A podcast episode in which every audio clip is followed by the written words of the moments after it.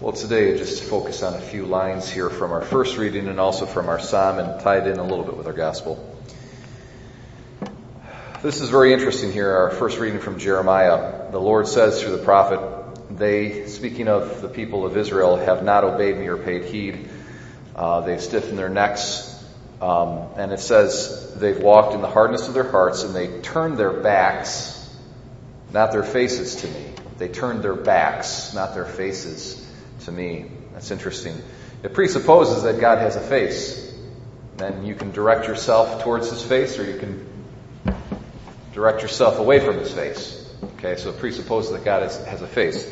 But if the divine nature is not bodily, what are we talking about here? Okay? It's not literal. You shouldn't read it in a kind of a literal sense. But it's really not a metaphor either. Rather, there's something kind of deeper going on here. When we think of this ability for us to actually face God and orient ourselves in his direction, towards him, and engage his face with our face, what we're really talking about is that the human face really itself is a signifier, and it reflects the fact that God is personal, and that he's a relational being. Okay? So the fact that we have a face, and we can pay attention to someone else's face, all right, that's a reflection of a deeper reality. We're made in the image of God, and what that means is not that God is a body, but that he's a relational being. He's a personal being who's able to come into relationship. Of course, within the mystery of God himself, there are persons who are in relation with each other, the Father, the Son, and the Holy Spirit. So God would be a personal and relational being even if nothing outside of God existed. If the universe didn't exist, if no human being existed, God would still be a relational and personal being. And so when he has made us in his image, he's made us also relational and personal. Isn't that kind of an amazing thing? You can look at someone in the face, and if they're talking to you and you do this, well, you're like, hey, what? Hey, what are you doing? Turn back to me. Come on. It's really insulting. It's really, really insulting. And it's clear that they're not listening. You know? Husbands and wives know all about this, right? The wife just starts going, and the husband gets tired of listening. You know? It's like a listening marathon. You know what I mean? So he just stopped. So the wife gets a sense, hey, wait a second. Would you look at me when I'm talking to you? You're not paying attention. Oh, yes. All right. I'm just joking. But we know this in our relationships in general with everybody, okay? If we want to be polite, okay, we look at someone in the face. And that's a sign that we're listening to them.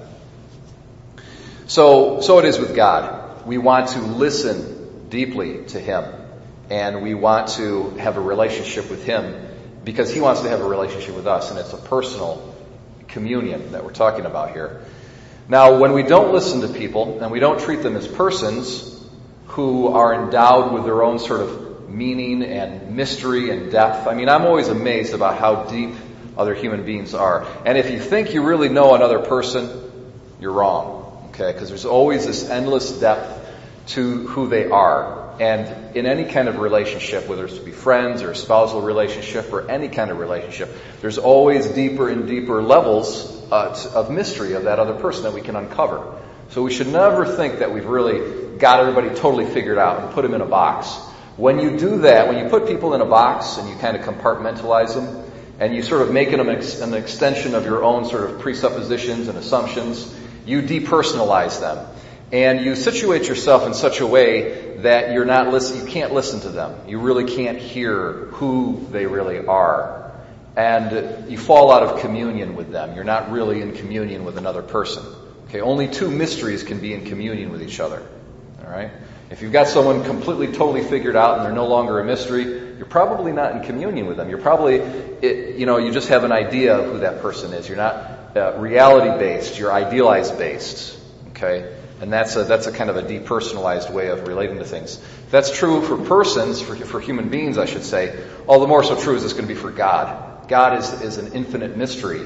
There's depths and depths and depths and depths to God. And in fact, in the beatific vision, in eternity, Lord willing, if we're there and we make it, when we behold God with the eyes of our mind, when we behold the Blessed Trinity, there's going to be no end to the depths into which we travel, we'll always be learning more about God. It's not going to be boring, you know. Sometimes the little kids imagine heaven is like this really boring place. Like, we're just going to be on clouds playing harps like forever. Come on, you know what I mean? It's really boring. I don't want to do that. I want to play video games.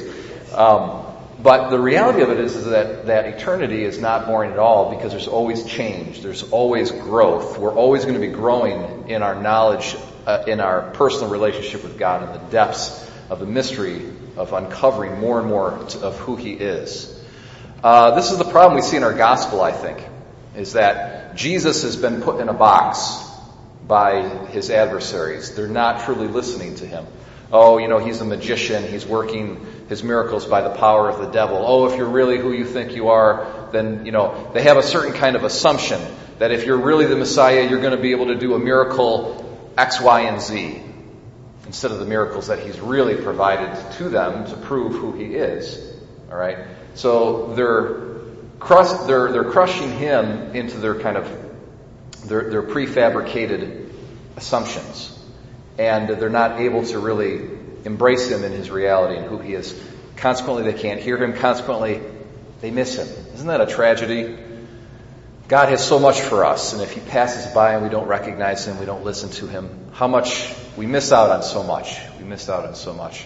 So, my brothers and sisters, this Lent, let's not turn our backs to God. Let's turn our faces to Him. Let's orient the whole of our being towards Him. Let's not put Him in a box. Let's stand before Him in the utter mystery that He is, in a humble position of the student, learning more about Him, able and open to learn more about Him.